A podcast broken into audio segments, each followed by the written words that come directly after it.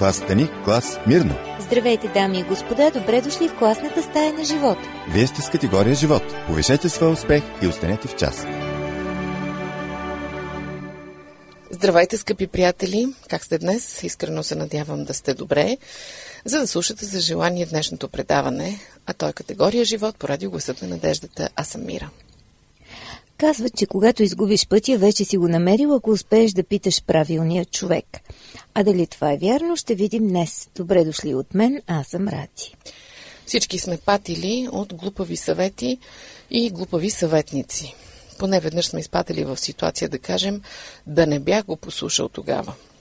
Затова много от нас, които са се парили в тази област, обичат да казват аз никого не питам и никого не слушам.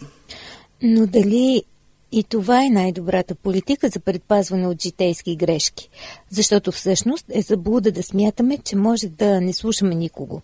Тогава слушаме себе си и слушайки себе си, пак попадаме под нечие влияние.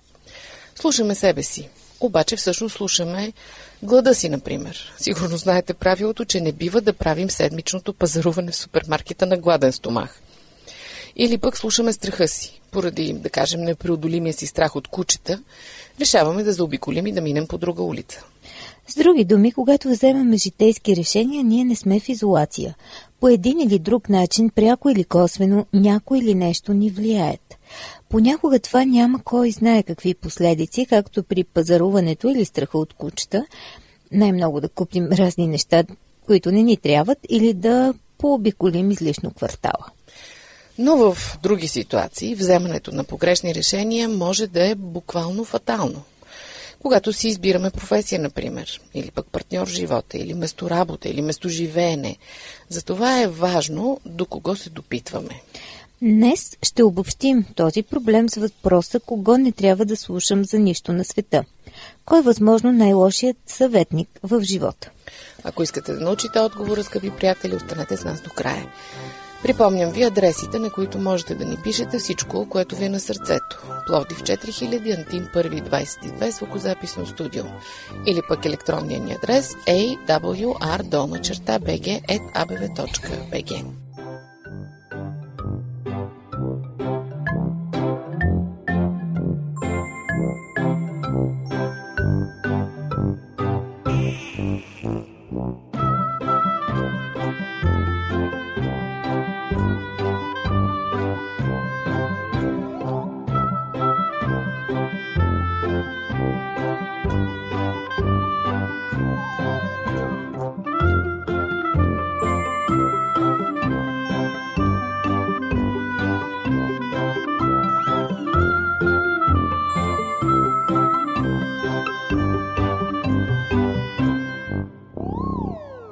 започнем с една интересна история. Всеки ден след обяд един бизнесмен си купува опуканки от уличния павилион. Веднъж обаче си изненада забелязал как продавачът затваря щанда си далеч преди края на работното време. Да не би нещо да не е наред, поинтересувал се той. Усмивка цъфнала на набръчканото лице на продавача. Съвсем не. Всичко си е наред. Ами тогава защо затваряте павилиона още по обед? За да мога да си ида вкъщи, да си поседна на верандата и да пия чай с жена ми. Специалистът по търговски отношения спърчил вещи. Но денят още не е превалил, можете да продадете още много пуканки. Няма нужда, отвърнал продавачът. Изкарах достатъчно за днес. Достатъчно? Глупости. Трябва да продължите работа. Че връстият старец се спрял и се вгледал задачено в костюмирания си клиент. Че защо да продължавам? За да продадете още пуканки. И защо да продавам още пуканки? Защото колкото повече пуканки продавате, толкова по-голям е оборотът ви. А колкото по-голям е оборотът ви, толкова по-богат ще ставате. Така, като забогатеете достатъчно, ще можете да си купите още няколко павилиона, ще можете да продавате още повече пуканки и ще забогатеете още повече. Тогава вече, след като сте забогатели достатъчно, ще можете да спрете да работите, да си останете вкъщи, да си седите на верандата с жена ви и да си пиете чая. Продавачът на пуканки се усмихнал и казал Ами точно това правя днес. Мисля, че вече съм забогатял достатъчно. Да бъдеш достатъчно забогатял. Мисля, че това е израз, който е на ръба да изчезне напълно поради липса на употреба днес. Ние просто умираме за още и още. Купуваме си голямо меню с големи картовки, захласваме се пред огромни коли, все по-големи телевизори и все по-мощни компютри. Кой би успорил думите на Линда Кулман? Нашата нация иска да има всичко. През 1950 година американското семейство е имало една кола и е спестявало за втора. През 2000 година едно на всеки пет семейства притежава по три и повече коли. Американците харчат повече за покухчийски турбички, отколкото 90% от всичките 210 страни по света харчат за всичко останало. Освен това, Америка има два пъти повече хипермаркети, отколкото са гимназиите ни. През 1900 година средностатистическият гражданин на Съединените щати е мечтаял за 72 неща и е смятал, че 18 от тях са жизнено важни. Днес средният американец мечтае за 500 неща и смята около 100 от тях за жизнено важни. Много ми се иска това проучване да се проведе и тук в България. Мисля, че резултатите няма да са различни. Но нашата мания за още и още носи със себе си тежка цена. Средното американско семейство днес заделя над една четвърт от брутния си доход за погасяване на финансови задължения – кой може да издържи на такова темпо? Ние вече мерим стандарта си не според нивото на съседите, а според манекенката на екрана или жеребеца от корицата на списанието.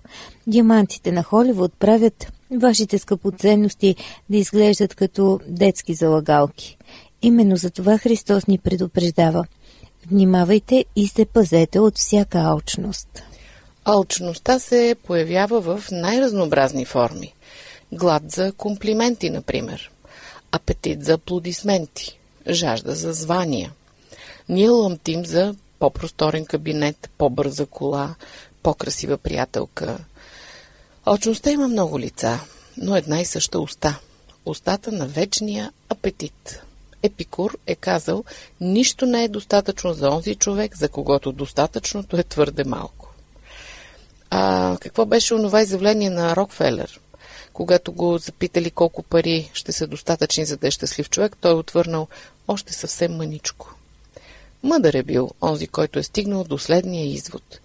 Който обича среброто, няма да се насити на сребро, нито на доходи, онзи, който обича изобилието. А този мъдър човек не е никой друг, освен Соломон, защото това са негови думи, записани в книгата Еклисиаст, 5 глава, 10 стих. Стомахът на очността винаги къркори. Допитвайте се до апетитите си и съвсем скоро ще се озовете в дългове и заеми. А междувременно може да се окаже, че сте изгубили представа за основната цел. Съветите на апетита ще ви подмамят далеч от центъра на трептенето. И така, стигнахме до първия важен отговор днес. Най-лошият възможен съветник в живота ни е апетитът. Не само буквалния апетит за храна, а апетита от всякакъв вид и под всякаква форма. Желанието за още, лъкомията, очността, зависта. Уж умеем да ги контролираме, а пък в един прекрасен ден осъзнаваме, че те контролират нас, диктуват решенията ни, мотивите ни, желанията ни. Къде е решението? Има ли Библията, книгата на която ние вярваме безрезервно, отговор? Ще разтворим нейните страници след малко. Само да ви припомня, че нашият телефон е винаги отворен за вас и вашите въпроси, проблеми, молби и препоръки. Номерът ни е 032 633 533. Това е категория живот. Аз съм Радио. Останете с нас.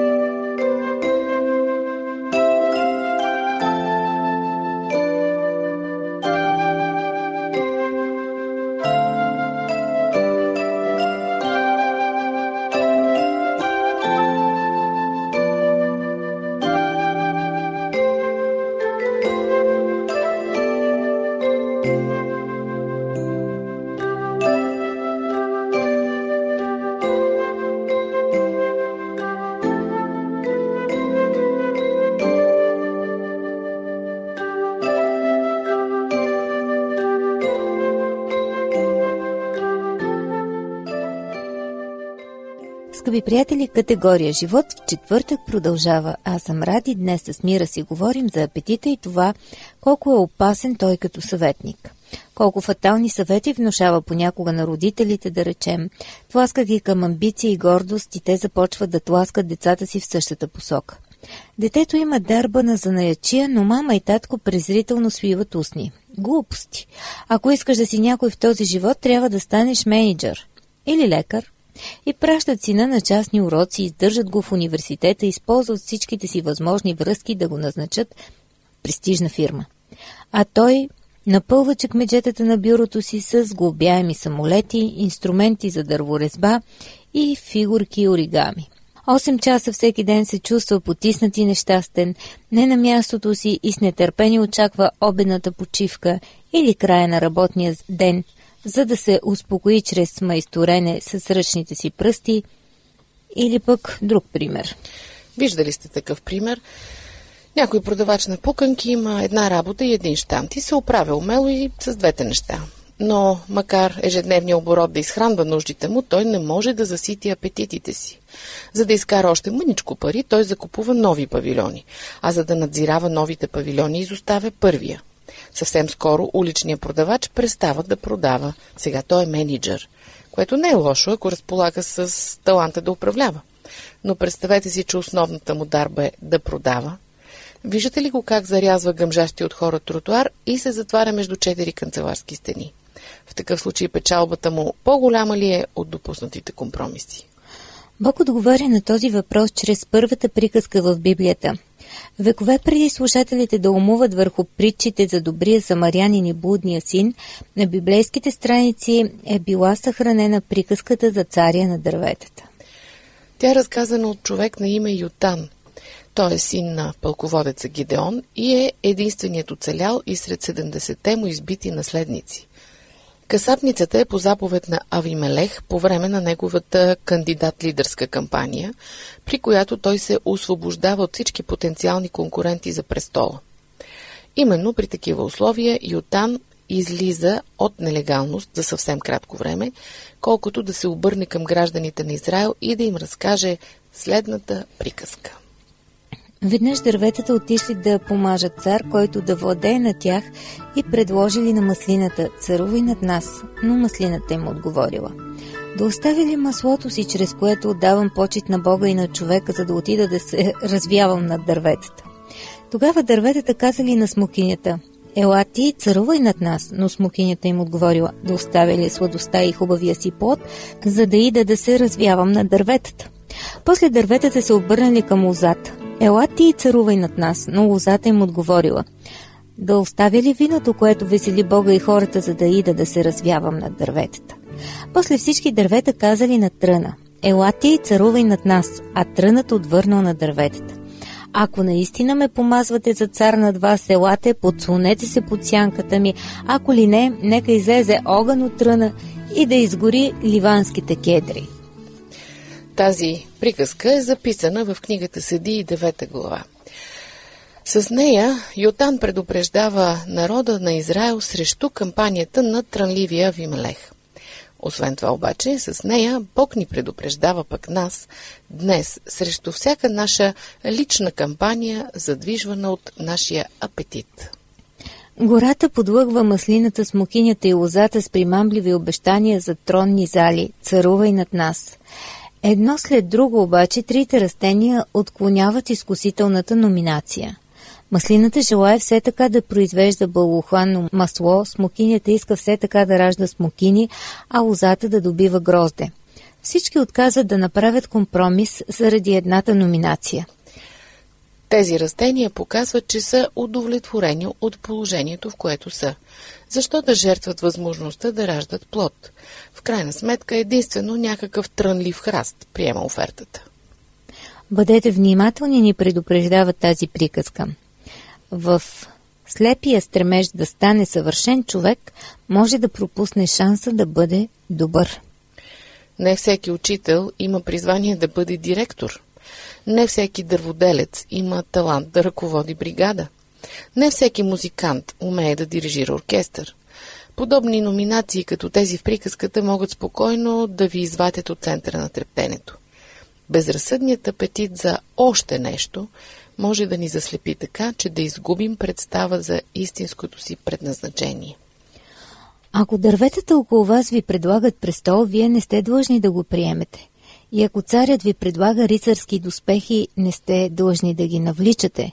Давид, например, се отказва. Когато в един момент той излиза доброволец за ръкопашна схватка с Голят, Саул се опитва да облече дребничкото овчарче с военни одежди. Все пак онзи Голят се извисява на повече от 1,80 м.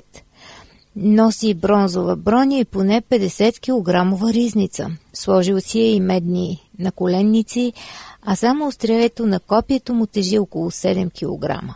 Какво да кажем за Давид? В пазвата си е втъкнал прашка. Все едно Volkswagen да се изправи на пътя на товарен тир или пастърва да провокира мечка стравница. И когато Сало поглежда пъпчасалия Давид и разчорления голят, той реагира както всеки нормален цар от бронзовата епоха. Сало облече Давид с облеклото си и сложи меден шлем на главата му и го облече с броня. Спомняте си по-нататък историята, нали? Давид се чувства, меко казано, нелепо в това облекло, защото не е неговото. Не е поласкано царското благоволение да му подари личните си доспехи.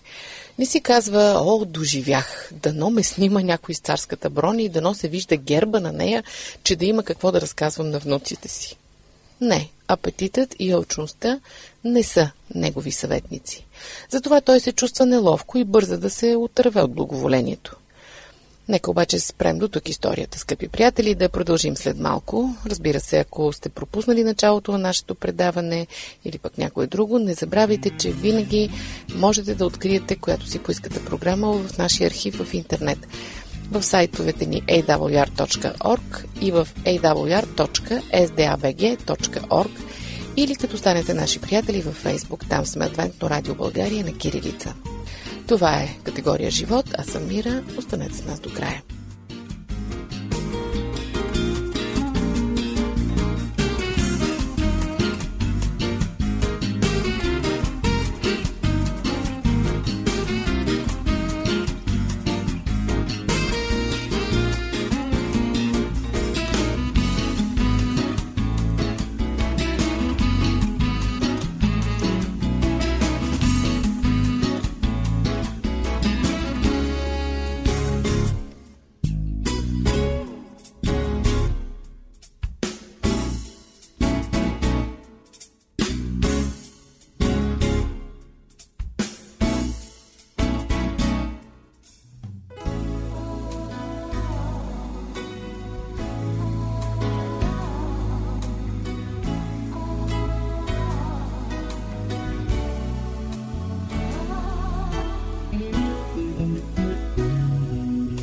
Thank you.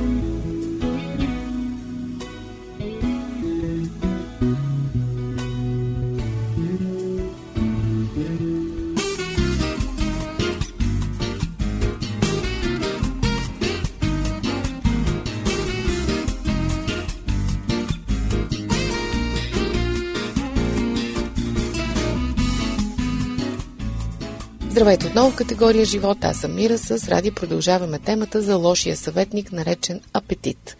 Преди малко започнахме с примера на Давид, който трябва да се изправи срещу Голят и царят го удостоява с огромна чест. Облича го в собствените си доспехи.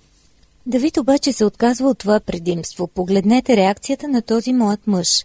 Давид препаса неговия меч върху облеклото му и се опита да походи, защото не беше свикнал с тях. И Давид каза на Саул – не мога да ходя с тези оръжия, защото не съм свикнал. И Давид ги съблече. И така, Давид отхвърля ризницата на царя, подбира няколко камъчета, щупва черепа на гиганта и дава на всички нас кръсноречив урок. Онова, което става на другите, може да не става на вас. Даже някоя дреха да става и на царя, пак няма гаранция, че ще стане и на вас. Просто защото някой е решил да ви навлича с ризници, това въобще не означава, че сте длъжни да ги носите. Просто защото някой ви дава съвети работа или повишение, това ни най-малко не означава, че е необходимо да ги приемате. Позволете на уникалните черти в характера си да предопределят как ще се развивате в този живот. Пророк Исаия казва следното Ти, Господи, подаряваш съвършен мир на онези, които твърдо следват предназначението си и полагат доверието си в Теб. Изследвайте своите дарби, все повече опознавайте силните си страни, развивайте трезва представа за способностите си. Когато някой пак се опита да ви измести от центъра на вашето трептене, припомнете си, кое в този живот ви носи истински успех и концентрирайте вниманието си върху тези принципи. Не питайте апетитите си. Апетитите често дават много лоши съвети. Те изкушават смокинята да не ражда смокини, маслината да не произвежда масло и лозата да не натежава от грозде. Не се вслушвайте в тези съвети. Не се вманиячавайте да трупате още и още материални неща. По-добре се отпуснете в онова, което вече имате. Подходящата професия с мъничко доход не е ли за предпочитане пред сбърканата професия с висок доход? По-хубаво да имаш малко неща, но с страх от Господа, отколкото много съкровища, придружени от тревоги, казва Соломон в притчи 15-16. А една японска пословица добавя, дори и в стаята да има хиляда матрака, ти можеш да спиш само на един от тях. Не позволявайте на ищаха за вещи или на охотата за овации да ви изкарват от релсите на очертани от Бога път. В своята книга «Парите. Наръчник за употреба» Боб Ръсел разказва историята на един земеделец, който започнал да изпитва недоволство от земите си. Чумерил се от това, че езерото в неговия имот трябва непрекъснато да се почиства и поддържа. Недоволствал от многото възвишения, заради които шосето правило големи лакатушни обиколки. Сърдел се, че дебелите крави изпотъпкват избоялата трева и правил кисели физиономии всеки път, когато се налагало да ремонтира някоя ограда. В крайна сметка му писнал и решил да продаде имота си и да се премести на по-хубаво място. Наел един брокер и го накарал да направи опис на земите му. Няколко дни по-късно брокерът се обадил, за да получи одобрение за текста на обявата, която бил подготвил за печат в местния вестник. И брокерът му зачел обявата. В нея е била описана прекрасна земя с идеално местоположение. Тиха и спокойна, китно оградена от причудливи зелени хълмчета, заслана с меки и тучни ливади, подхранвана от очарователно езерце с кристални води и благословена с добре охранени стада едър добитък. Замеделецът казал на брокера, «Я ми прочети тази обява още веднъж». И слушал текста за втори път и изведнъж се плеснал по челото. Реших, няма да си продавам земята. Ами че аз точно такова място мечтае цял живот. Апостол Павел сигурно би му изръкопляскал. На едно място той споделя, че е научил същия житейски урок. Научих се да бъда доволен в каквото и състояние да се намеря. Филипяни 1 глава, 14 стих. Преди да смените професията си, подложете на проверка светогледа си. Успехите ви се определят не според позицията ви или според титлата ви или заплатата ви, а според това дали реализирате до максимум онова, което умеете най-добре. Родители, дайте този съвет на вашите деца. Подтикнете ги да се впуснат да вършат онова, което най-много им се прави и то по такъв начин, че някой да им плаща за него. Съпрузи, насърчавайте се един друг да предпочитате удовлетворението пред заплащането. По-добре е да сте женени за щастлив човек с тънък портфел, отколкото за намръщен човек с тлъста банкова сметка. Освен това, претенциозният и показен живот е празен, докато простичкият и обикновен живот е пълноценен. Търсете добродетелта на доволството. Благочестието с удовлетворение е голяма печалба, ни подсказва апостол Павел. Когато подбирате или променяте професията си, бъдете внимателни. Посъветвайте се с талантите си. Допитайте се до своя създател. Но не дейте да питате апетитите си. Хубав съвет. Ще ми се да го запомним и да го прилагаме, когато му дойде времето, а не да остане само като едно добро пожелание с въздишка. Успех в изпитите на живота и внимавайте как си подбирате съветниците. До чуване до следващия четвъртък.